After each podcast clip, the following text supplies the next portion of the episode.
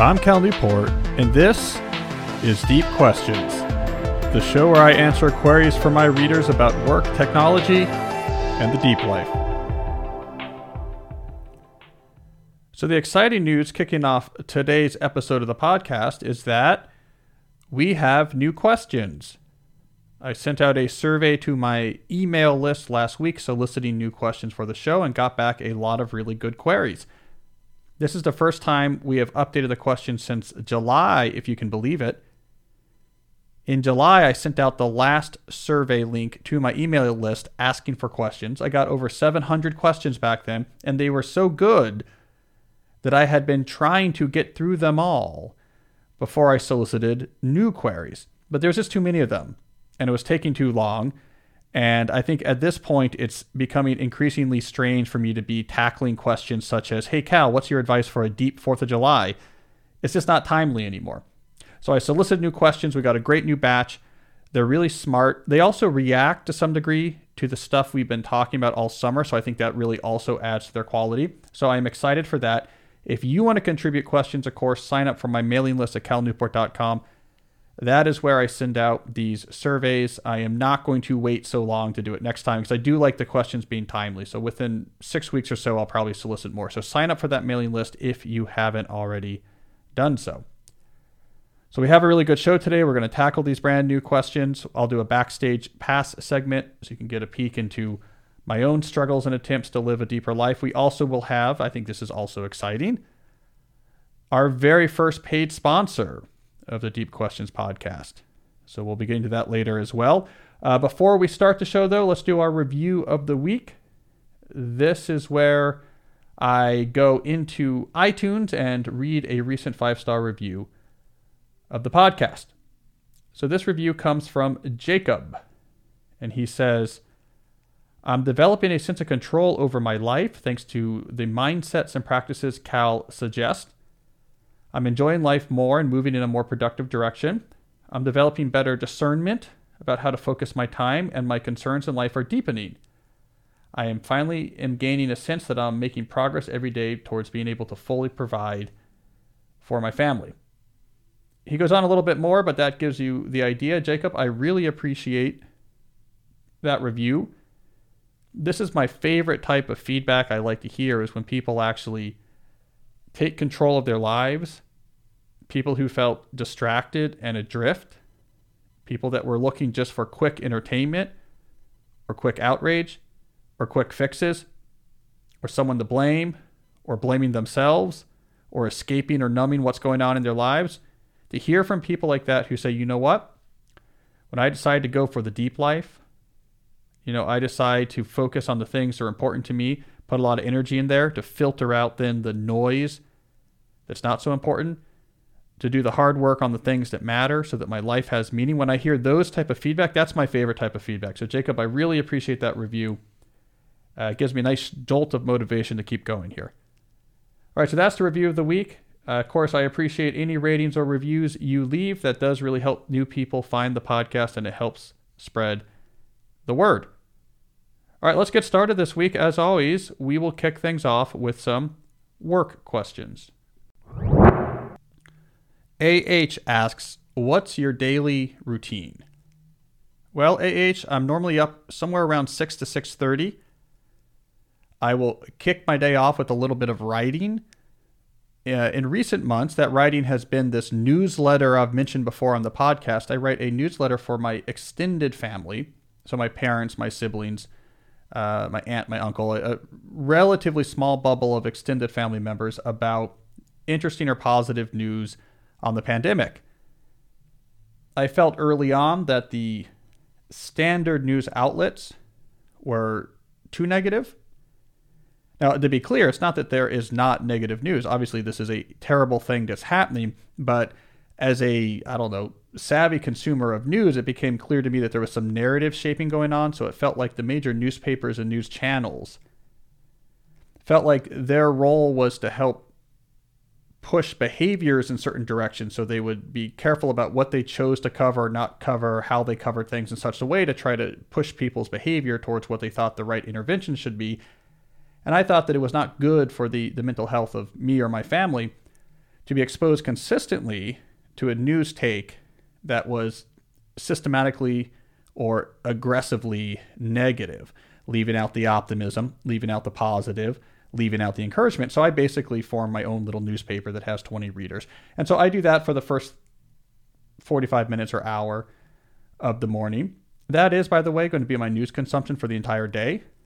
So in writing that newsletter, I see what's going on in the pandemic, but I'll also see what's going on in the world, in my region more generally, because I'm looking at news sources to write it.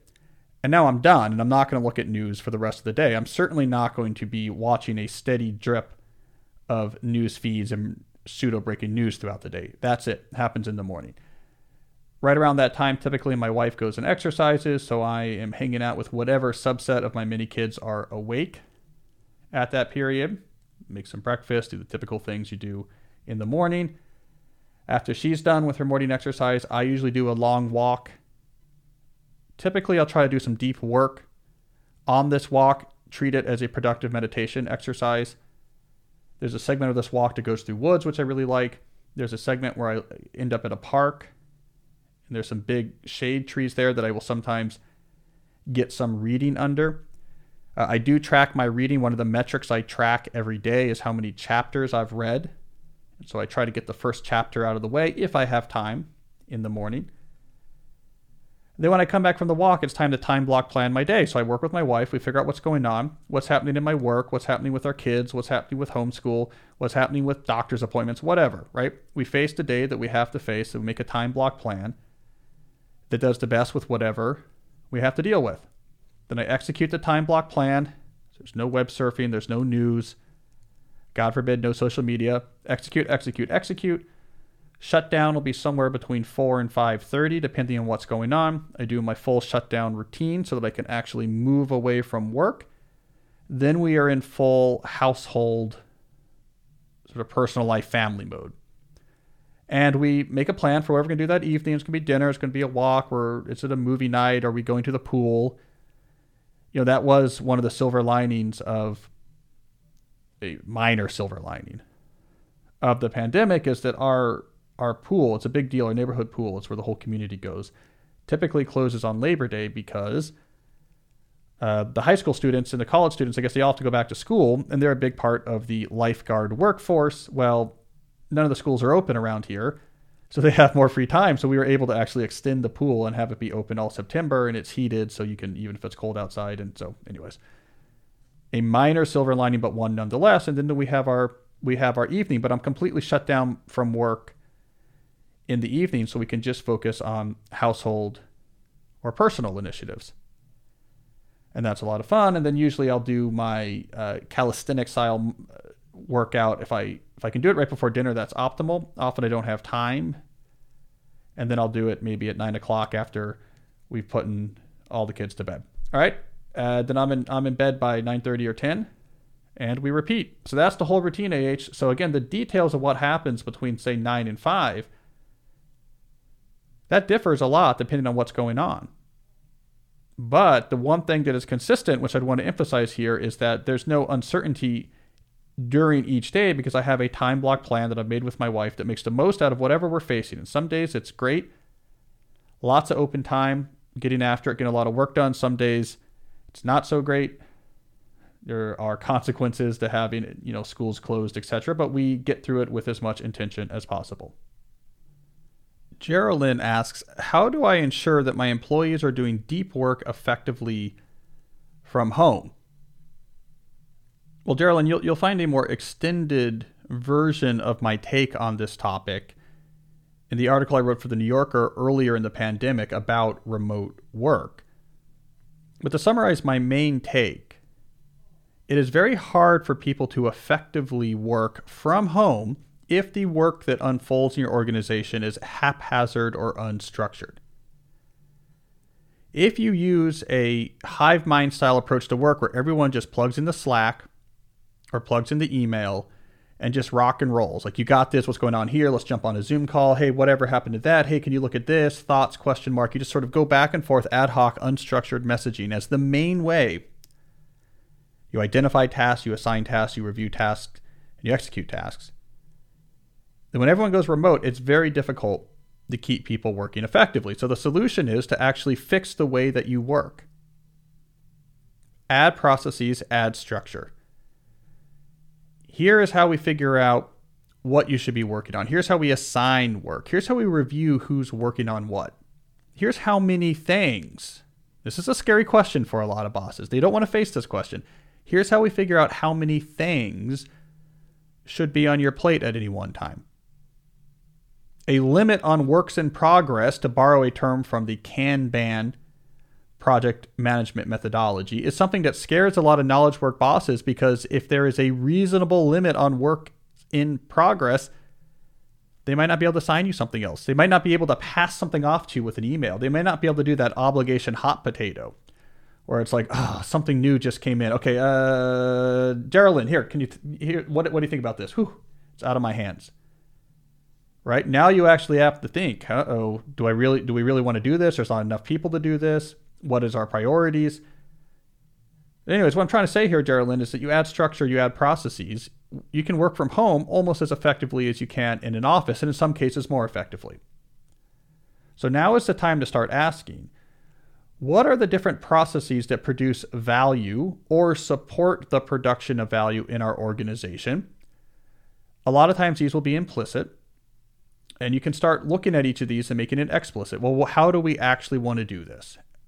How do we identify these opportunities? Where do we track information? Are we do, using shared task boards? Is there a Google Doc somewhere? Do we have a stand-up virtual meeting every morning where we organize who's working on what? Do we limit people to work on one thing per block? Do we give people a lot of freedom to work on a lot of things? How much do we want to use email? How much do we want to use Slack? You start figuring out these questions. How do we actually want work to unfold? And you can come up with configurations that can work quite well with remote work. But in their absence, it's chaotic. And as I talked about in that New Yorker piece, things don't tend to go well. Juno asks, how would you rate the difference between having a to-do list open constantly versus having one but not visible? Well, Juno, as longtime listeners of the Deep Questions podcast know, I'm not a huge fan of to-do list. I mean, I think you should have a to-do list in the sense of there should be places where you are storing the obligations on your plate. But a to-do list is not a tool to schedule or run a day. It's like a filing cabinet. It is not a tool that tells you what you should be doing. And as longtime listeners know, I am not a big fan of what you end up doing if you just have a to-do list, which is what I call the list-based reactive method of time management, in which you basically react to email, react to Slack, and occasionally look at a list and try to make progress on something from that list. That's the type of productivity philosophy that a lot of people who just rely on a to-do list actually deploy, and it's an incredibly ineffective way of producing value with the human brain. I uh, would recommend instead time blocking. So what you're looking at is not some ambiguous list. You're like, what am I in the mood to work on right now? What do I have the energy to work on? It is a plan that takes every minute of your day and gives it a job. And that's always visible, because all you need to know is, what one thing should I be doing now? And according to my time block schedule, I'm working on X, and so that's what I'm doing. No more decision needs to be made. When that block is over, what am I supposed to be doing now? Oh, thirty minutes checking email. Great, that's what I'm doing. No other decisions about action need to be made. So Juno, that's my suggestion. No, you should not be looking at a to-do list. No, you should not just be running your day off a to-do list. Have a time block plan, have that visible, run your day off that plan. If you get knocked off the plan, fix it next time you get a chance. Remember, the goal is not perfection, but intention. That's the key to time block planning. You're going to get two to three X more done if you dispense with the list-based reactive method and use this much more intentional method as your approach to structuring your day. Latinda asks, what is the quickest way to get started with deep work? Well, it's a really good question, because sometimes on this podcast, I talk about relatively sophisticated setups that people have to both prioritize and intensify deep work sessions. And the whole thing can sometimes be overwhelming, especially if you are new to the concept of prioritizing undistracted application of cognitive effort. So what I'm going to suggest, Latinda, is a keystone habit approach. A small number of tractable habits that you get used to. that signal to yourself that you take deep work seriously and inject a steady dose of reasonable deep work into your schedule. If you do this for a while, then you will integrate this idea that I'm someone who can and does do deep work into your sense of professional identity, from which you can then go on and do the more sophisticated hacks, the more sophisticated rituals, the more sophisticated strategies that we that we like to geek out on in this podcast. So what are the keystone habits? Well, I'm going to give you two broad categories in which I want you to have one keystone habit that you start today. So the one broad category is actually dealing specifically with deep work, a keystone habit that actually puts deep work regularly into your schedule. And I'll give you that habit in a second. But the other broad category is going to be about general cognitive fitness. A change you make in your life, even outside of deep work sessions, that signals to yourself that you take seriously your concentration and your ability to focus. So in each of those categories, let's have a keystone habit. So let's start in the, the, the category of specifically prioritizing deep work. The easiest thing you can do is open up your calendar right now, schedule some deep work sessions for the next three weeks. For the week coming up, you might have a hard time scheduling sessions because it might already be pretty busy, rich with meetings and calls. The next week won't be as scheduled. The week after that will probably be even less scheduled. So you can start with a few sessions this week, and then maybe up your ambition for the two weeks that follow. Do about ninety minutes per session.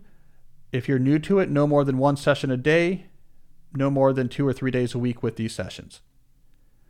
Once they are on your calendar, you need to treat them like a meeting or appointment. If someone else tries to schedule something during a time already set aside for deep work, you have to treat that as if you had already agreed to do a Zoom call during that time and someone else is trying to schedule you. You would say, well, no, I'm already busy from nine to ten thirty, but I'm available after that. Don't cede the ground. Treat it as important as a doctor's office or meeting that's already on your calendar. All right, that's a simple thing. But now you are going to, at least on a regular basis, come across blocks of time where you do nothing but focus on one thing. Now, again, it's going to be hard when you first do this. If you're not practiced with deep work, you're going to find that it's a cognitive strain and not a lot gets done, but you have to just get in the habit of having time set aside and having time protected. There's a lot of advanced tips that can help you then get better at the actual act of concentrating, but the first step is to actually have that time put aside. Doing it on your calendar, protecting it like a meeting or appointment, that's the way to do it. That's the keystone habit. Now let's go to this other category, the category of taking your cognitive fitness seriously. Creating a brain that's actually capable of doing sustained thought on complicated professional work. And here my standard suggestion for the keystone habit is to take your phone and remove from it any app where someone makes money from your time and attention. That's going to be all social media. That's going to be all online news. Now, what is this going to do? Well, this means outside of work, outside of work, just in your life in general, the notion that this device in your hand is a default source of distraction is going to diminish because there's really nothing that interesting on that phone anymore. Your phone is going to be like my phone. There's nothing interesting on my phone. By far the most interesting thing on my phone is the M L B app. So if there's a Washington Nationals game going on, okay, that is kind of interesting. I want to see what's happening. I want to see what's happening with the score, but that's the only interesting thing on my phone. There's no social media. There's no games. There's no online news app. I use it to send text messages to my family. I use it when I get lost to look up directions. If I'm on a business trip, I'll put the Gmail app on it. If I need to, let's say, load up an email that has the details about the venue I'm going to or something. That's about it. And now you find yourself on a regular basis just forced to be alone with you and your own thoughts. And this is all fantastic from a cognitive fitness point of view because it breaks your mind from that notion that every time I'm bored, I get a shiny treat. Every time I'm bored, I get a custom-built distraction. As long as that's your reality in life outside of work, when it comes time to do deep work, your mind will rebel. It will say, this is boring. Where's our shiny treat? So you got to break that connection. That simple keystone habit will help you get there. So these two things, starting to schedule deep work on your calendar, taking off any app in which people make money from your time and attention from your phone, these two things will not by themselves make you a master deep worker, but they set the foundation for that transformation. Now you find yourself on a regular basis in a deep work block, regardless of what happens in there. You hit those blocks regularly. Now you find yourself on a regular basis unplugging from a constant stream of low quality distraction and being alone with your own thoughts and the world around you and thinking and sustaining concentration. And you start to think, huh, maybe I'm the type of person who actually is comfortable thinking. It's comfortable not being distracted. And from this foundation, you can build a, a strong metaphorical tower of concentration-produced quality output. And now you're off to the races. And now there's any number of things you can do. And, and look, I could talk endlessly about how you build on that foundation. I mean, if you go over to the world of cognitive fitness, you could start doing interval training where you actually use a timer and try to concentrate as hard as you can for twenty minutes without distraction. And once you're comfortable with that, you make it thirty. And once you're comfortable with that, you make it forty. I've talked about that before. You begin to do a lot more reading, especially long form or complicated material. That's like push-ups for your brain. You start doing productive meditation. That's also like push, push-ups for your brain. Over on the scheduling front, you start to have rituals that surround your deep work blocks. You, you start to have very clear artifact production goals for your blocks. Okay, here is exactly what I'm trying to produce. Your mind knows what you're focusing on. You get better at project selection. You get aggressive about location. Maybe you start to set aside separate locations that you only do deep work in. Now, you don't have to have a, you know, outbuilding on your ranch to be able to do this. Even if you're stuck at home working from home, it literally could be I go out to the yard to do this type of deep work under my gazebo, or I go up to the attic to do this work, in the basement to do that work, whatever, just to change the scenery. There's all sorts of advanced tips to then build on this foundation. But you have to start with a foundation, something that signals to yourself that you do deep work and you take your cognitive fitness seriously. And those are the two things I've always recommended. So whenever I'm asked about this in interviews, whenever people say, what's your one piece of advice that you will give to our listeners? I always say I'm going to give you two. And those are the two I give. Deep work on the calendar, distracting apps off your phone. So let's tend to start there. Do that successfully. Do that consistently. And once that foundation is built, you know, come on back, because we have any number of endlessly fiddly and geeky suggestions to offer for how to then become a master concentrator. Ben asks, what advice would you give for someone starting a new job? Well, Ben, I think if you are new to an industry or new to the world of work, I'm a big advocate from making this transition from dependability to indispensability. Let me be a little bit more clear about it. You start with dependability. And to me, that means two things. People know that if they give you something to do or mention something to you or drop something on your plate, they know that it will not get dropped. They trust that you are not going to lose or forget about that. They can relieve themselves of the cognitive burden. Yeah, I mentioned this to Ben. He's on it. The second piece of dependability, you deliver when you say you're going to. So if you say, okay, I will do this. I will get you that report by Monday. You deliver the report by Monday. You say, it'll take me two weeks. You do it in two weeks. If something comes up that makes that impossible, or if the work is more involved than you expected, you clearly communicate and modify your delivery date. Never allow yourself to be in the situation of, yeah, I mean, I told him I would have it done Monday. I just couldn't get it done, and I'm just not going to talk about it. And maybe I'll have it done a few days later. Dependability means, nope, I deliver when I say I'm going to deliver. And you can trust once something's on my plate, I am not going to forget it. That is the foundation in almost any field. That is the foundation of career success. If you are dependable, people are going to like you. People are going to respect you. People are going to turn to you. People are going to give you opportunities. You are in a stable situation. Once you have built that foundation, you have that reputation of dependability. Now you can start moving towards indispensability. This is where you begin to actually introduce new ideas, new concepts, new products, what have you, that increases the value that your organization is able to produce. And it's here that you're going to see that your rise within your industry is going to accelerate. You'll get new opportunities. You'll get uh, new responsibilities. Career capital will begin to accrue at a very fast clip. Now, Ben, the word of warning here is that you have to go through the dependability phase before you can really be successful with the indispensability phase. You need to prove yourself. You need to pay your dues. You don't have to do this for ten years, but you actually have to establish that you are a dependable employee. This is also where you learn your field. It's where you learn your industry. It takes some time. It takes some time to figure out how things actually work. It takes some time to get the necessary skills that are specific to your job, to be able to identify the opportunities that you can help your organization act on. So coming out of the gate, you focus on dependability. Once you have that reputation, you cautiously at first, but relentlessly, begin to become increasingly indispensable. A small thing, a slightly larger thing, a slightly larger thing. I'm telling you, Ben, there's nothing more powerful than someone that people think is dependable and then see them just again and again trying to introduce more value, trying to improve things piece by piece, delivering what they say they're going to deliver. That is, in most jobs, going to be a great recipe for success. All right, how do you do that? Well, I was talking about this in the recent Habit Tune-Up mini episode where I said the one two punch here is discipline and craft.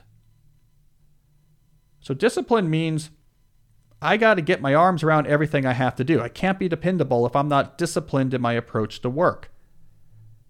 I'm not just going to run a list-based reactive productivity philosophy. I'm not just going to be the person who responds first to emails and maybe tries to get here early or just stay late and hope it all alchemizes into value. No, I'm going to get my arms around what I have to do.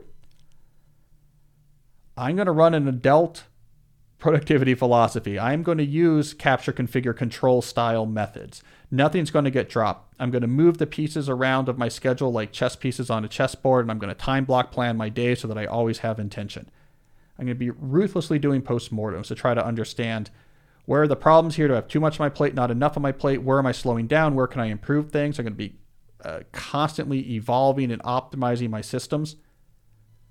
I'm going to treat the act of how I actually organize and execute my work as an art form that I'm trying to master and not just an aside, right? It's the discipline. Then to get towards indispensability, you add this craft mindset. What are the skills that are important? How do I get better? How do I train deliberately, like a professional chess player, like a professional musician, like a professional athlete? How do I deliberately train myself to systematically get better and better at the things that are valuable? And then repeat, and then repeat. Discipline plus craft. That's what's going to get you to dependability. It's going to what's going to then let you build on that dependability towards indispensability. Now, Ben, I don't know your age, but if you are young, for example, then you are in a particular good situation. Because if you actually deploy discipline and craft early in your career, you are going to have such a long-term advantage over your peers, who many of which, and I have to say, are probably A, mired in passion thinking. Wait, is this my true passion? I don't know if I like my job today. That boss is kind of mean. I don't know. Maybe I should switch careers. Yeah, if I had a different job, then I'd be really happy. Or just really self-focused. Like, why can't I be in charge? I had a great idea that we were going to start a Reels account for the company and we were going to engage young people with social media. And can't I just be on social media all day? You know, the boss, the boss is like, no, you don't know anything yet, and I need you to do this type of work, which is more boring, right? Your peers are mired in that. Trying to get too much autonomy before they've earned it or focusing on passion. If you're coming in here with discipline, so people are like, wow, that guy's dependable. Then you're focusing on craft so that pretty soon you also become indispensable. It's like accruing compound interest. By the time you're thirty, your career capital metaphorical wealth is going to be significantly larger than those of your peers that are only then just starting trying to get their act together. So good question, Ben. That is my advice. High level dependability, indispensability. Tactical level, you do that with discipline plus craft. I want to take a quick break from the questions to tell you about our brand new sponsor, Grammarly. Now, I'm excited about this one. See, here's the thing most people don't know about the publishing world is that to get our writing to that level of real professionalness that makes it really persuasive and really crisp, we work with multiple editors. We go through many, many drafts with our main editors, and then a copy editor comes in and really pores over word choice, sentence structure, clarity, tone. We really run our writing through the ringer to try to get it to that professional style feel. Now, it used to be that if you wanted to have that feel in your own writing, if you wanted to write like a pro, you also had to have access to a team of editors. That is no longer true. Grammarly can give anyone this superpower. So I've been working with Grammarly Premium recently, and I got to say I have been quite amazed with what they're able to do now. I mean, this tool goes well beyond the grammar checkers of days past. This will actually, the tool will actually tell you things like word choice. This might be a better word. Sentence structure, just like my copy editors do. Your sentence will be clearer if you move it around this way. It'll even give you suggestions on your style. I mean, it's like having a team of editors looking over your shoulder every time you're writing something on your phone or your tablet or your computer, but with a lot less guilt when you use the wrong version of the word than. So anyways, I love this product. You can use it on any devices. You can use it on almost any app. twenty million people already use it. If you want to get that pro writer feel to your work, check out Grammarly. And the good news here is that you can get, as a listener of this podcast, twenty percent off Grammarly Premium when you sign up at grammarly.com slash deep. Using your laptop or desktop browser. It's a little technical note. That U R L does not work when you use your phone. So go to it on a desktop or laptop. So that's twenty percent off Grammarly Premium when you sign up at grammarly.com slash deep. That's G-R-A-M-M-A-R-L-Y dot com slash deep. So I think we have time for one more work question, and we'll take one from Lisa, who asks, how do I get inspired to restart my research practice? As an academic in an administrative role for the past two years, I have let the research and publishing side of my work slip in favor of the unending administrative tasks of senior leadership in an academic institution. How do I get inspired to restart my research practice? Well, Lisa, this question hits very close to home. I am in basically that exact same circumstance. You know, as I've mentioned on several occasions on this podcast, I have spent the last year in an administrative role within my department, the director of graduate studies. And look, I had a whole plan for how I was going to execute this role and still keep my research at the level I wanted it to be at. But then the pandemic happened. And the pandemic created two problems that I would say supercharged the administrative load of this position. The first problem is it just created a lot of problems involving our graduate program, a lot of logistical problems that put a lot more work on the plate of me and the department as a whole. There was all sorts of issues with students, students who were stuck overseas, students trying to get visas. Were students going to be required to be in person to maintain their F one visa? All sorts of trouble was going on that was causing, uh, requiring a lot of work. It was very ambiguous, a lot of administrative complications. At the exact same time that this all happened, the graduate program manager, which is the the kind of the more permanent position that helps run the graduate program, the institutional knowledge who knows how everything works, he left. So I had to figure out a lot of things I didn't know how to do. I had to do the work of two different people while having an unusual amount of work on my plate. As a result, this is not a great year for me in terms of research. I mean, it's probably one of my worst years I've ever had in terms of research output. I wrote a few papers, but I did not really have time to write really good papers. And I haven't yet found a home for the, the small number of papers that I wrote. So, Lisa, I am in a very similar situation as you. So my position, this position that I have, ends in about two weeks, October first. So I have the wheels in motion trying to figure out what's my solution to this exact issue of how am I going to restart my research productivity. Look, I am not happy when I'm not solving proofs, when I'm not writing theoretical computer science papers. It's the most intellectually stimulating thing I do. I've been doing it since I was twenty-two, and it's been weird not to be doing it at a, at a high level for the last year, so I'm with you. I want to get back to this. So here's a couple things I'm doing. I don't know how many of these will apply to your particular type of research, but maybe this will be useful. So one, I am trying to create a new space to do this work.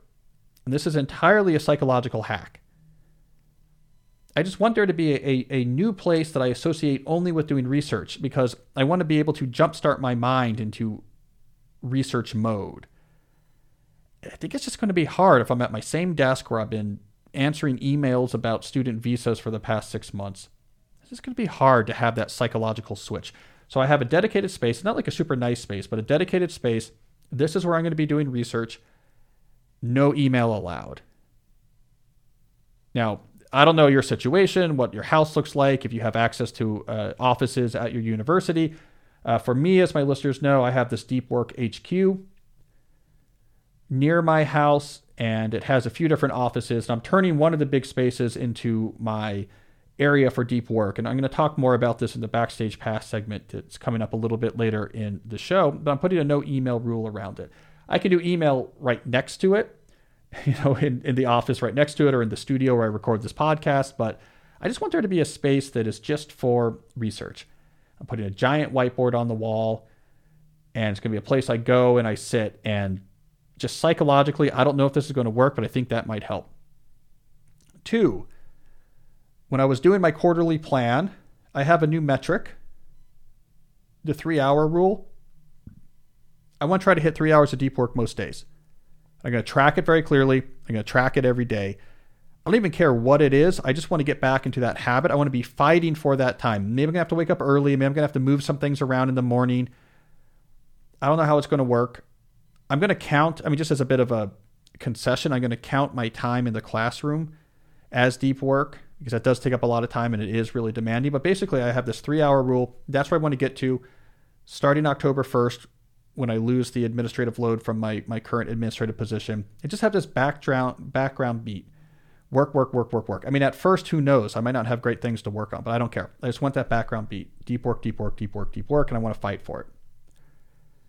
Three, uh, I've been engaging as the summer ends and we enter back into the fall. My role as an administrator is coming to an end. I've been re-engaging with a lot of my longtime, incredibly talented collaborators. And I, I'm letting the, the intellectual energy of these very smart collaborators, fellow professors I've worked with for a long time, help infuse me with a similar energy. I spent a lot of this last year because I did not really have time to collaborate with people. The, the small amount of research I did, I sort of did just on my own, or maybe just me and my student. And I want to get that energy back of working with the same smart people I've been working with for years, trying to write ambitious, really good papers, really core technical topics. So, Lisa, that's my approach. I have a psychological hack, a brand new space just for do, doing deep work. I have a metric shift, three hours a day, let's make it happen, whatever it requires. And I have a strategic transformation of, let me start talking with my really good collaborators on a regular basis to feed off of some of that intellectual energy. To be honest, I'm kind of embarrassed by this year. I just think from a research production level, I mean, I get it. There was a pandemic and there was an emergency, but I do not like having a bad year. I feel like I've been knocked down to the mat, and now I'm trying to get myself back off the mat and start doing deep swings once again. And so that's my plan. And I hopefully, Lisa, you find a few useful ideas in that. All right, speaking of transformations, I think that's that's enough work questions for today. Let's move on now to questions about technology. Andy asks, what do you think about speed reading? Well, Andy, I'm not a big believer in speed reading. I don't think it actually works. I'm aware of the techniques. I've seen some of the techniques. I just don't think the comprehension is very high. Look, when you're reading something complicated, it is cognitively demanding. I don't think there is a shortcut to actually doing the cognitive strain required to actually build new networks, amplify the right connections, inhibit the wrong connections, to actually cement that concept in your brain. It has to require work. Just like there's no speed weightlifting that allows you to build muscles without actually feeling the strain of lifting something heavy, I think complex thought requires the cognitive strain of actually struggling with the information coming to you either audially or visually. That being said, I am a big believer in strategic skimming. So in strategic skimming, you can actually get through, especially a nonfiction book, quite fast. And what you do is you, you skim very fast, like just hitting kind of key sentences until you get to a paragraph or section that seems very relevant to what you're interested in. And then you slow down and you do the cognitive struggle and you really try to understand, you build the new connections, and then you start skimming again. Now, you're not taking a shortcut here, right? What you're doing with strategic skimming is just not wasting effort trying to understand the information that's not that relevant and, and preserving those cognitive efforts for the information that is relevant. So if you're a big nonfiction reader, especially if you know what type of information you're trying to get out of a nonfiction book, so if you're doing research for an article or something like this, strategic skimming can really speed you up. But again, it's not about consuming information fast. It's about quickly getting to the information that you want to carefully consume. Ethan asks, can you be hyper distracted on social media, et cetera on some days and deeply focused on other ones? Or do you need to be consistent to build up decent cognitive fitness? Ethan, let's use physical health as a useful analogy here. If you told me you're someone who takes your physical health very seriously, but you know, you just have some days each week where you just go on a bender. You just drink all day and eat terribly. And you're like, yeah, you know, some days that's what I do, but other days I really, I'm really after it. I eat really healthy and I exercise. I would say, look, you're not someone who takes your physical health that seriously.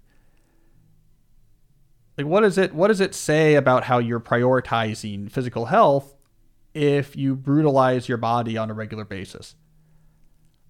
I feel the same way about cognitive fitness.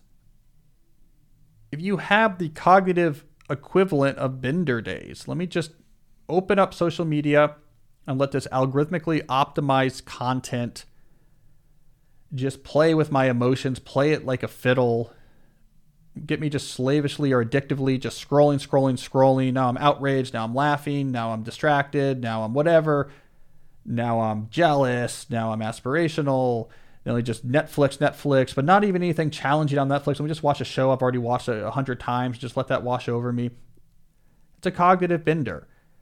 And it tells yourself, signals to yourself, you're someone who does not take your cognitive fitness very seriously.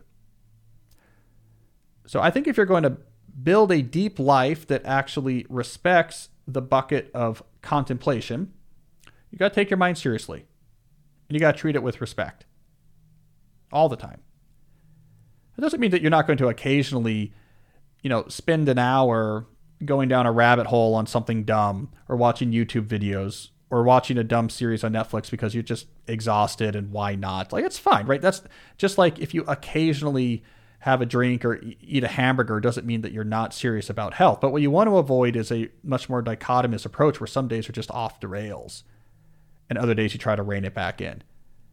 And so I would be very minimalist with my technology habits, by which I mean, and I'm using the phrase here as introduced in my book, Digital Minimalism, not to minimize, but to be very intentional. Key distinction. Digital minimalism, and when I say to be minimalist, is not the same as saying minimize, saying be very intentional. So you know what technology you use, why you're using it, and you have rules around it to optimize that value. So you have this nice intentional relationship with your technology. The tools you use, you use for particular reasons and particular ways, and it gives you real value without blowing up into a source of distraction, without blowing up into an obstacle that gets in the way of you doing things that you care about more. You got a lot of high quality leisure. You're reading hard books. You're talking to friends. You're hanging out with people in person. You're doing things outside. You're honing craft. You want to just be doing that. That's what you do. You're someone who takes your mind and your attention seriously. You want to feed it quality food. You want to keep it in shape by doing the right exercises. And so, no, you shouldn't have those hyper distraction days. Now, there's also a functional argument for this. I mean, I talk about this in my book, Deep Work. If on some days you just feed every whim, every time I'm the least bit bored, here's a distraction. Every time I'm the least bit bored, here's a distraction. If you do that on some days, on the other days, you're going to have a hard time focusing. Just like if we go back to our fitness analogy, if you have bender days on a regular basis, you're going to have a hard time getting through your workouts on the non-bender days, right? It's going to come back to haunt you. So if your brain gets trained at like, yeah, I get distraction every time I'm bored, then when you're on a concentration day and say, I really want to lock down and get after it here, your brain's going to say, nah. Now, when we're bored, we get treats. Remember, where's our treat? Where's our treat? Where's our treat? And nothing's going to get done. So there's a functional reason here too. There's a consequence to pay for hyper distraction, but I like the philosophical reason more. If you want to be someone deep, if you want to take your concentration seriously, take your concentration seriously. Vivian asks, what is your opinion on forum sites like Reddit or Quora? Well, Vivian, I don't know a lot about those particular forum sites. Uh, I don't happen to use them, but that doesn't tell you much because I basically use very little uh, of the internet for entertainment or distraction, so I'm not a great source on that. My big recommendation would be, regardless of what we're talking about here, when we're talking about an internet tool that's meant for entertainment or distraction, you just have to have some guardrails up. You have to approach it with some care. And for me, that typically means two things. One, it doesn't happen on your phone. Once any of these sites gets on your phone, it is going to try to become a default activity. It is there as a beacon to pull your attention at the slightest hint of boredom. And even if you can resist that, you are now burning cognitive energy in that resistance. Take it off your phone. It's no longer a default activity. It's now something you have to go to your laptop or your desktop and actually go seek out. There is friction and there is effort. I think that's important. Two, this is a, a pillar of my digital minimalism philosophy. If you think these services support something you truly care about, identify what that is. It's a community that you like to connect with. It's a subject matter that you find interesting or is important, and you learn a lot about the subject matter in a Reddit thread or whatever it is, right? Identify, what is the real value I get out of this? Then once you've identified that value, you can optimize your usage around that value. If the main thing I get out of this is X, then let me put some rules around how I use it so I can get a lot of that value and then avoid a lot of the other cost. So for a lot of people, for tools like Reddit or tools like Quora, when they go through this exercise, they end up treating these services more like a television show. A really entertaining, intellectually stimulating, interactive television show, but something that happens for set durations at set times. So let's say, for example, there's some community on Reddit that you find really important. Uh, maybe it's a it's a discussion, you know, a, a group of people you share some characteristic with, and they discuss this characteristic or their life or whatever it is, and you find some connection, sense of belonging, and comfort in this community interaction. All right, a great reason to use a tool. This is something you really care about. This tool is helping you. It's tech doing what tech should do, amplifying values. In this example, though, if you know that's why I like Reddit, you can say, well, then how should I optimize how I use this tool to get that value and avoid other cost? And then you say, okay, well, I only really want to use it to follow this community, so I'm going to bookmark just that page. And of course, I follow Cal's rule of don't put anything like this on your phone because that's just a trap. Get rid of that. So I'm only going to access it on my, my desktop. And, well, let's see, how often really is there new stuff on here? It's not a super fast rate, so why don't I check in twice a week? Maybe this is something I do Friday night. Maybe this is something I do Tuesday night. I do it after dinner. I spend an hour, and I just go really deep for that hour, giving my full attention to the most recent discussion, talking to people, sharing things I've found, you know, being involved in that, and then I'm done. And then the T V show ends, and it's not on again until that next session. Now, that's just an example, but it gives you a sense of how you can really contrive your relationships with these services once you know why you're using them.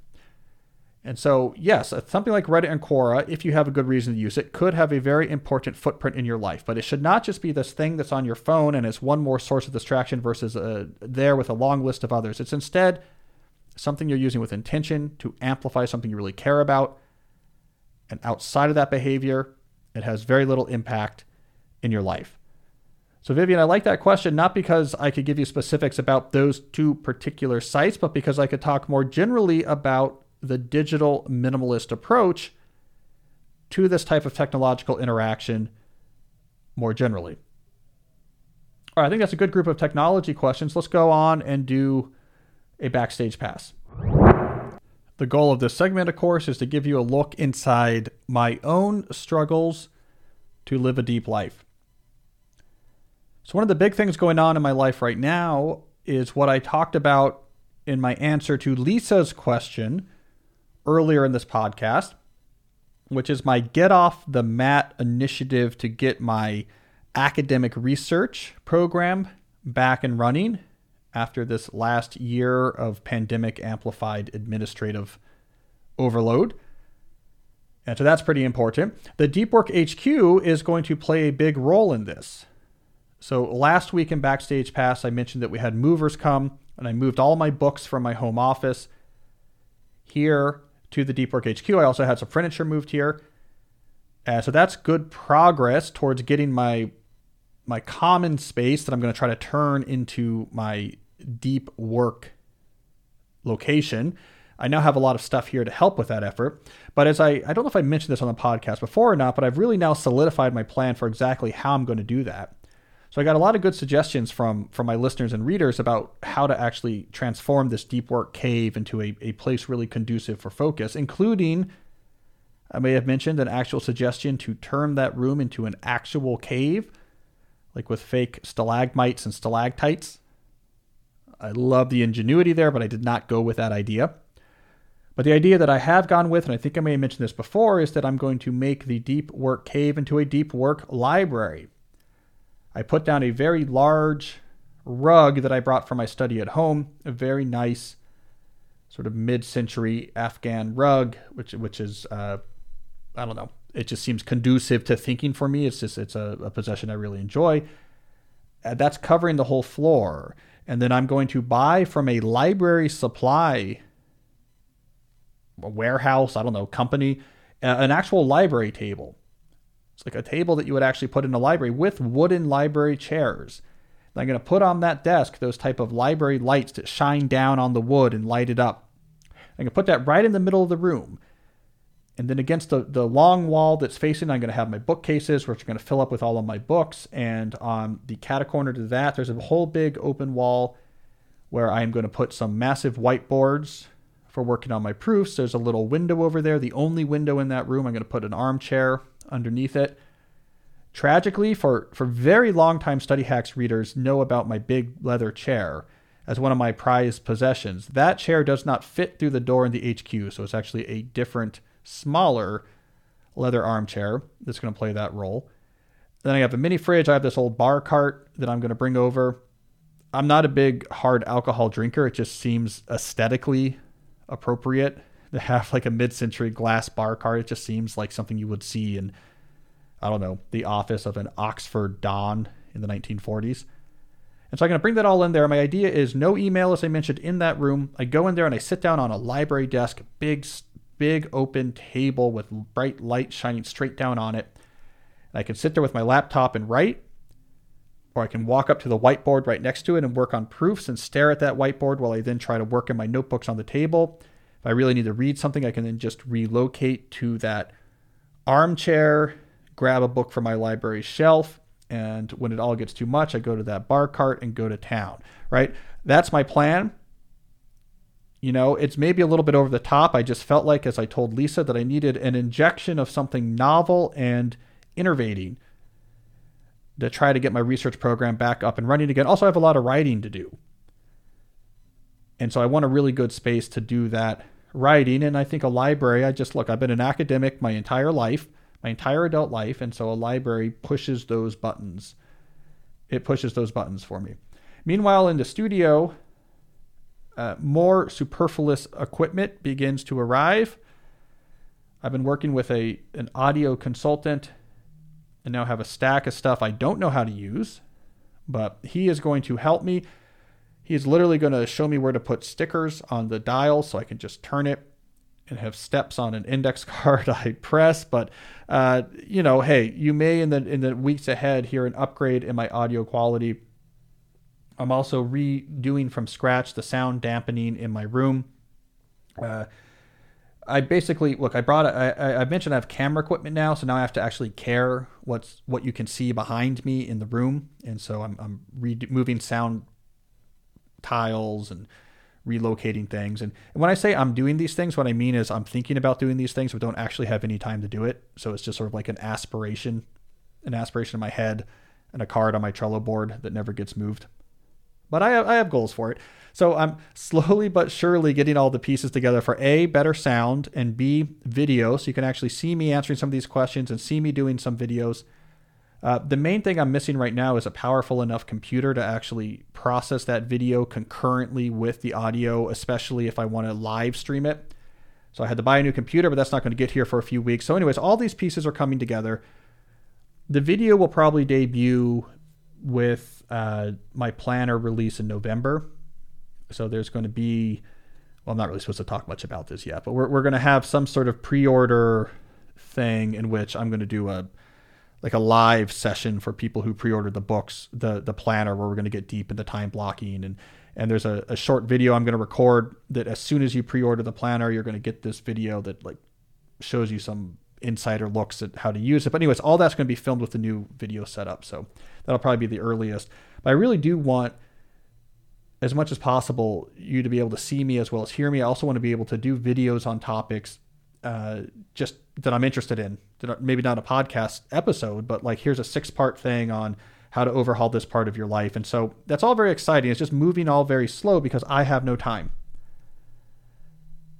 So that's moving very slow, but that's what's going to happen. And I think it's exciting. I do like this sort of media piece of the, the sort of deep, deep life plan, this sort of media empire, slowly growing piece, I think is important. I think, you know, this message is important, especially now.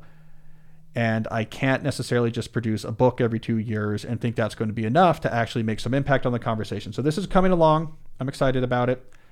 Uh, the final update is the Maker Lab. We haven't done anything. I had to take apart some desks to fit them through the door. And so I, I reassembled those and have a good number of desks in the Maker Lab. And we are just starting this week, me and my older boys, the the homeschooling, the bit of our homeschooling curriculum that takes place in our Maker Lab beginning this week. We're starting slow with small projects and learning small skills, but I'm impatient. I'm excited for us to get to the point where I can buy three D printers and laser cutters and stuff we don't really need, but it's going to be so much fun to play around with. All right. So that is the update about my quest to lead a deep life. That's what's been happening in the Deep Work H Q, where, of course, everyone concentrates better than average. And with that in mind, let's move on to our final category, which is questions, as always, about the deep life. Karen asks, how do you practice or how can you practice digital minimalism in the covid nineteen season where physical interactions are limited?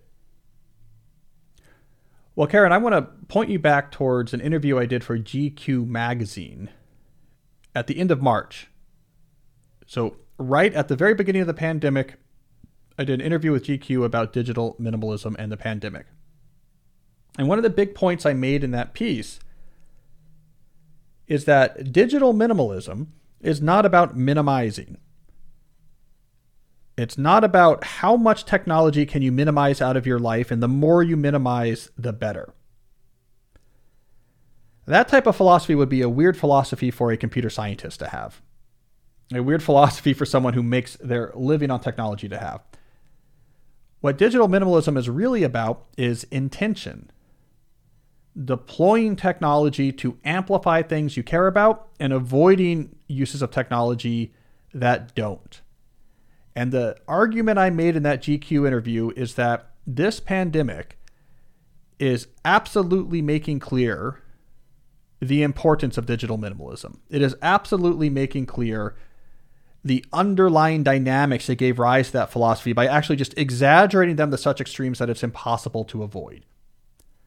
So what do I mean by that? Well, most people have had a dichotomous relationship with technology throughout this pandemic. On the one hand, they have experienced deployments of technology that have greatly amplified things they really care about, to the point that if that technology did not exist, it would have really hurt the quality of their life. So during that initial few months, for example, where things were really uncertain, and we were in shelter-in-place orders throughout most of this country, the ability to do Zoom with family members, to do Zoom with friends, to keep up with people you know over ongoing text threads where you could tell jokes or release your anxieties, incredibly important. It was technology taking things that are important to us, in this case, connection with people we care about during tough times, and it was amplifying that value. If this pandemic had happened fifteen years ago, that would have been much rougher. At the same time, and here's the other side of this dichotomy, a lot of people experienced unintentional technology use during this period, making their life much worse. And in particular, I'm thinking about people who became fixated on social media with a steady drip of negative news that quickly shifted to, okay, let's blame people. Let's scold and blame people. Maybe we could, maybe it's these people's fault. This is why all this bad stuff is happening. And and and then they're they're they're angry and they're scared and they're outraged, and then they're they're following Twitter feeds of like very alarmist people, or or maybe like on the other end of the spectrum, conspiratorial people who are trying to deny that there's any problem going on at all, and it just brought people to a dark place. I think cable news did the same for a lot of people. If you were just plugged into C N N for the last six months, my God, I hope you probably have finished digging out your bunker by now. And in your mind, it's like the opening scene of twenty days later out there, uh, twenty-eight days out there. Is that the right title? I'm thinking of that zombie movie where the guy wakes up in the hospital and, and everyone's been turned to a zombie from uh, virus, and they're running around real fast and eating human flesh. Yeah, that basically C N N coverage of the current moment. So my point being is, some technologies, especially those that were used more casually without real intention, just as a source of distraction or default, made people miserable. That's the dichotomy that digital minimalism plays with. Tech can go both ways, so you got to be on top of it. What do I care about? What do I value? How can I deploy tech strategically to amplify those things? Great, I'm going to do that, and everything else, forget about it. I'm not interested. That's digital minimalism. I can't think of another time in our history in which those dynamics have been made more clear. So, Karen, this is a period where the dynamics of digital minimalism are really playing out. You've got to be really careful about how you deploy technology right now, because it is going to either make your life much better or it's going to make your life miserable, and you have a choice to amplify the former and avoid the latter. Now, let's get back to, I think, what your actual question was. So that was an excuse for me to talk about digital minimalism and the pandemic. But your actual question asked about physical interaction. So I think when you said digital minimalism in your question, what you really meant was, hey, if we don't spend as much time on connection-related technologies, aren't we going to become lonely because we also do not have as many opportunities to do physical interaction? And yeah, that's true. So if you're going through the digital minimalism philosophy, during the pandemic, it would probably have you spend more time on some of these digital connection technologies during the periods where you have less options to do physical interaction, because it's constantly doing this calculus. What matters to me? What's the best way to get it? So in a normal time where you can see people and go to events and be at people's houses, you might say, that's really the way that I get the most value, so I'm going to spend very little time on S M S or Zoom. It would be weird in a normal time if you were doing a lot of Zoom happy hours when you could be doing real happy hours with those people. So if you're doing the digital minimalism calculus, you should have very naturally have shifted some of that attention to high quality digital interaction alternatives. And as you continue this, this calculus, as things get safer, you will probably shift that energy back towards more physical interactions. But let me say more generally, also just about right now, do more physical interactions right now. Do them outside. There's, there's, you look, there's plenty of ways to do this that is essentially zero risk. It takes more effort than it might have taken before, but spend the effort.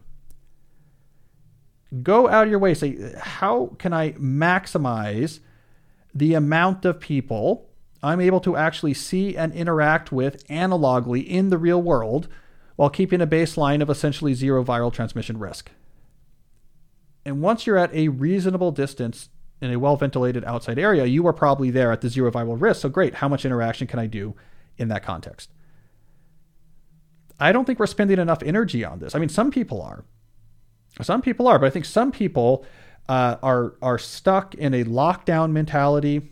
The lockdowns are over, the shelter in places are over, but they're still living because of the scolding on social media and this environment of like, look, if you're doing anything, anything that might be positive for you or for your mental health, that's not just like being home and being on Zoom, then like somehow you are doing something morally questionable.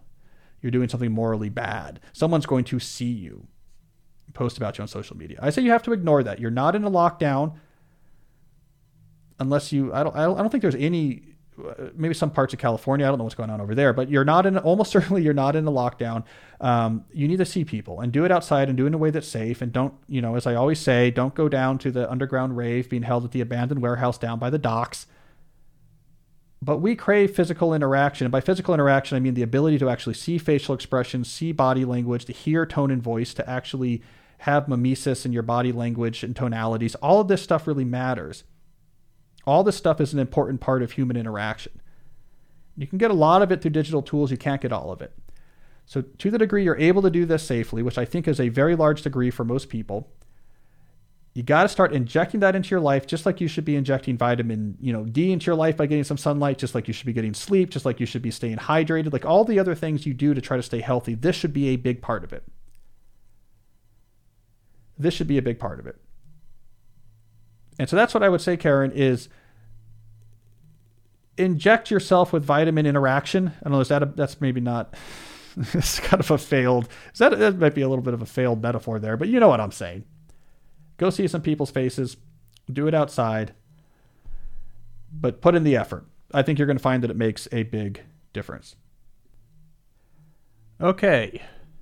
D B asks, I am the sandwich generation, taking care of kids and parents. This takes a lot of time, mental, physical, and emotional energy. I want to engage in deep work as I have money-making projects to work on, but it seems I never have the time for it. How can I get that time? Well, D B, the first thing I would say, we need to broaden our definition of deep. What you are doing in terms of caring for your children and caring for your parents, that is deep effort. It is something that is important, that produces value in your life and the life of your family, and it's something that is serviced by the application of skill and unbroken concentration slash presence. So I would change my mindset. That's the first thing I do. I change my mindset to say, my God, I'm doing a ton of deep work. I'm taking care of all these people and still have these other professional money-making projects and all these things. I'm I'm somehow able to, to give attention to all of them. I am doing a lot more deep work than most people. And for that, you should applaud yourself. Now the question is, okay, there's some ratios here that you might want to tweak, that the money-making projects, you might want to give more time to those if possible, just because maybe the money is important. The financial stability is important. All right, so how do we do that? Well, you know, you're in a classic situation here of having a constrained schedule. For very different reasons, I have a sort of similar situation, you know, because I, I work seventeen jobs. So I don't have an abundance of flexible time. I have to be very careful about my time. But when I'm careful about it, I am able to eke out more deep work on the things that matter. And so what I'm just going to suggest here, D B, is after you've made that mindset shift and after you've acknowledged that, man, you're really doing a lot of deep work and you should be proud, is that you go to at least a, a weekly, daily planning discipline. So you look at your week and you have to move the blocks around on your week. You know, hey, you know, Tuesday morning, the kids are here and I'm not with my parents and this is a downtime and there I, that's a good time to make some progress. And then Wednesday afternoon is really busy, so don't try to do anything there. You you move the chess pieces of your time around on the board that contains all of your weekly obligations to get a sense of what's the best way to spread things out. And then when you get to a particular day, you do time block planning. And really, that's where you get the big advantage. Time block planning is what allows people to get two x more done than their peers. When you give every minute of your day a job, those minutes are able to produce much more work for you. So you do weekly planning, you do time block planning, you're going to be able to squeeze out some more time blocks for the money-making professional endeavors that you want to give a little bit more attention. The other thing I'm going to recommend, though, the other thing I'm going to recommend is that you get very careful about your shutdown routine as well, because what you're doing is not just intellectually draining, but the type of caretaking depth that you're involved with is, as you mentioned, emotionally and physically draining as well. And so for someone in that situation, having a very clear shutdown routine is going to be crucial from just a recouping cognitive energy perspective. So to really have a clear, my time block ends here for my professional efforts. And I check all my inboxes and I look at my weekly plan and I look at my calendar and I have a sketch of what I'm doing the next day. I record any of the metrics that are relevant, the metrics I check about my day, my keystone habits for both work and life. And then I say, embarrassingly but with pride, schedule shutdown complete. And I can let that go and then be fully present in the the activities that remain that night, any caretaking you still have to do, and importantly, in any rejuvenation, relaxation time you have for that night for high quality leisure activities. To, in all of that, you can be completely present and minimize cognitive drag. So for someone in, in your situation, which is difficult, clear shutdowns on the stuff you can shut down. This is just like taking care of your sleep. It's just like taking care of your diet. This is cognitive health, and that's going to play a big role. The only other thing I would recommend here, and I'm going well beyond your original question just to give you some advice more generally that I think might be useful in your situation, is you need to be very disciplined about the the task element of your productivity system, of the capture, of the configuring, not just the controlling. Because again, this is all about cognitive health, cognitive fitness. You do not want to waste any cycles. You do not want to give yourselves any extra quanta of stress, keeping track of the fact just in your head that you need to call the plumber, or that there's a form that your kids need for school, or that you need to upgrade, you know, some piece of equipment that broke in your house. You want to be completely disciplined and on top of that stuff. It's not fair that you have to be more disciplined than other people, but you do, because you're trying to reduce the strain on your brain. You're trying to increase your cognitive health. That will do it. So you want to be very disciplined about your task. You want to be very disciplined about your time. You want to be very disciplined about shutdowns. This will help you get more time on your money-making ventures. It will greatly reduce the stress and mental strain of what you have to do. And that's basically the best I can offer. But let's go back to the very beginning. You are doing a ton of deep work. So basically the way I see this is like you are one of these deep work superstars that's trying to just optimize around the margins. That's the way I think you should think about what you're doing. All right, so thanks for that question, D B. All right, I think we have time for one more question. One more chance to forget my use of the phrase injecting vitamin interaction, which I'm still ashamed about. And so to cleanse that from our brain, let's turn our attention to Raphael, who asks the following. I rationally agree with arguments for depth. However, when it comes to implement, when it comes time to implement deep habits, sometimes I lack motivation to do so. It seems that my previous habits are too strong. How do I overcome this? Well, Raphael, we often underestimate the difficulties of lifestyle transformation. You know, especially if we're young and we haven't tried a bunch of them yet. What happens is we, we get fired up moderately about some sort of new lifestyle we see. We come up with some assorted tips that seem oh, like tractable but kind of fun. We try them. We lose interest. We go back to the way things were. If you really want to do lasting lifestyle change, it's actually non-trivial, and you actually have to think through best practices. What's the way that people have actually successfully made this transformation before?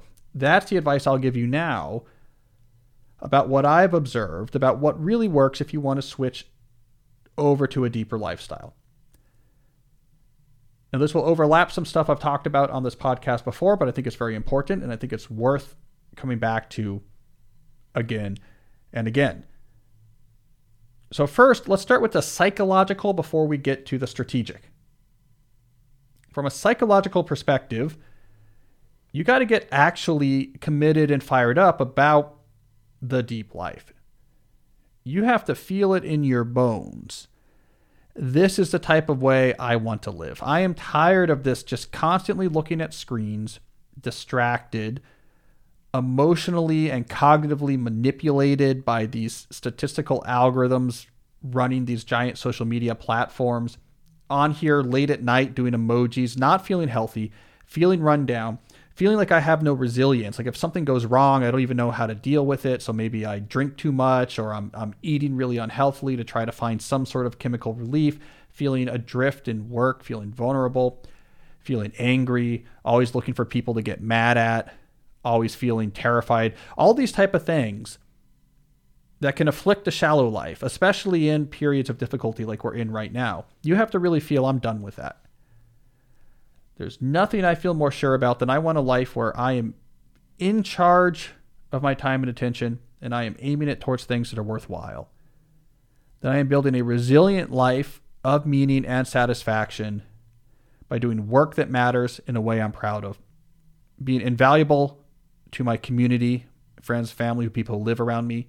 Serving them, being a leader, someone they look up to, someone who is pushing my intellectual capacities, exposing myself to interesting ideas, challenging my assumptions, grasping for Emerson's intellectual self-reliance that he really said was at the core of the American character. From a contemplative standpoint, that I'm connected to ancient wisdom, I'm connected to the mystery of the universe, I'm connected to awe. All of these elements add up to making a life of meaning and satisfaction. I want you to feel that deeply, that yes, enough is enough, that's what I want. That is more important to me than my follower count on Twitter, getting a bunch of likes or hearts for an Instagram post. It's more important to me. How do you get fired up about that? Follow people who live a deep life, listen to their podcasts, listen to podcasts like this, read biographies, read books by people who live deeply, watch documentaries that expose you to the deep life.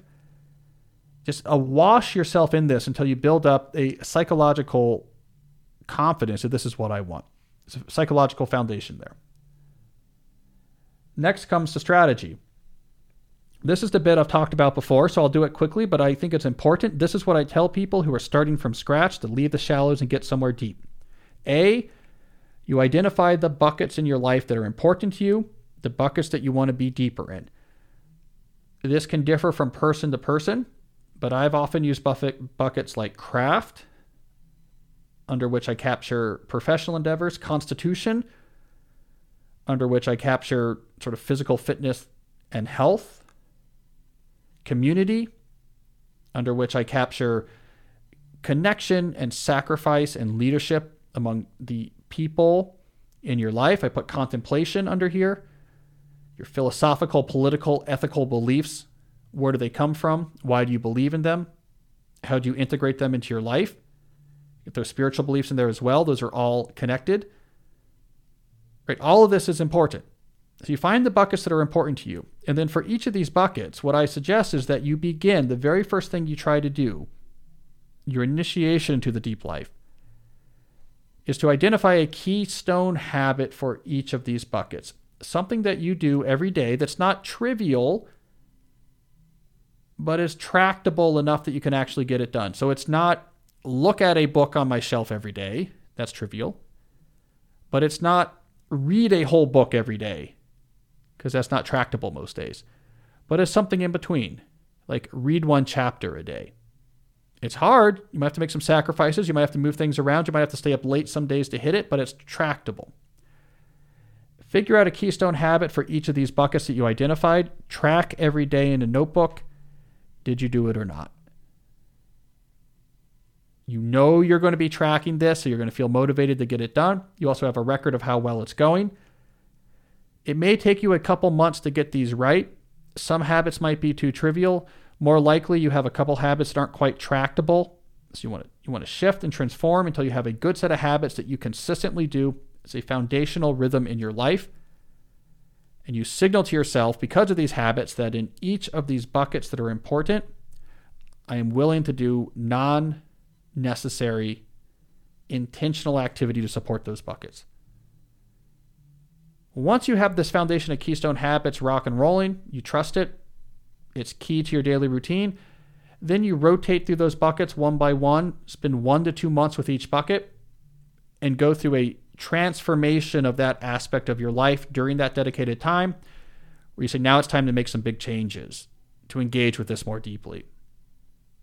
You know, during the craft bucket weeks, for example, you get your capture, control, configure productivity system up and running. You begin to train your mind for depth.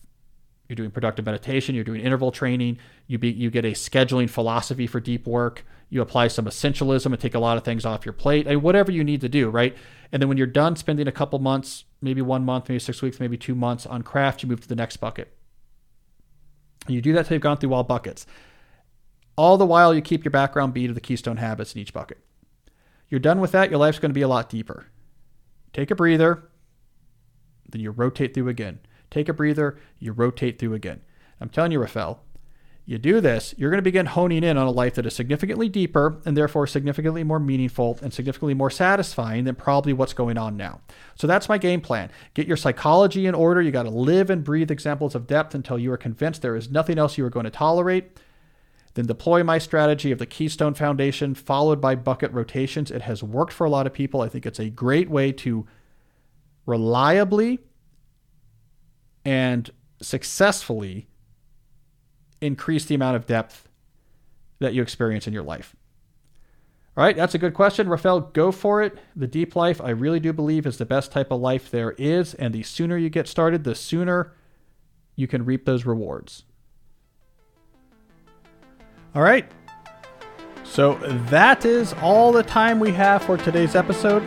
Thank you to everyone who submitted their questions. If you want to submit your own questions for the podcast, sign up for my email list at cal newport dot com.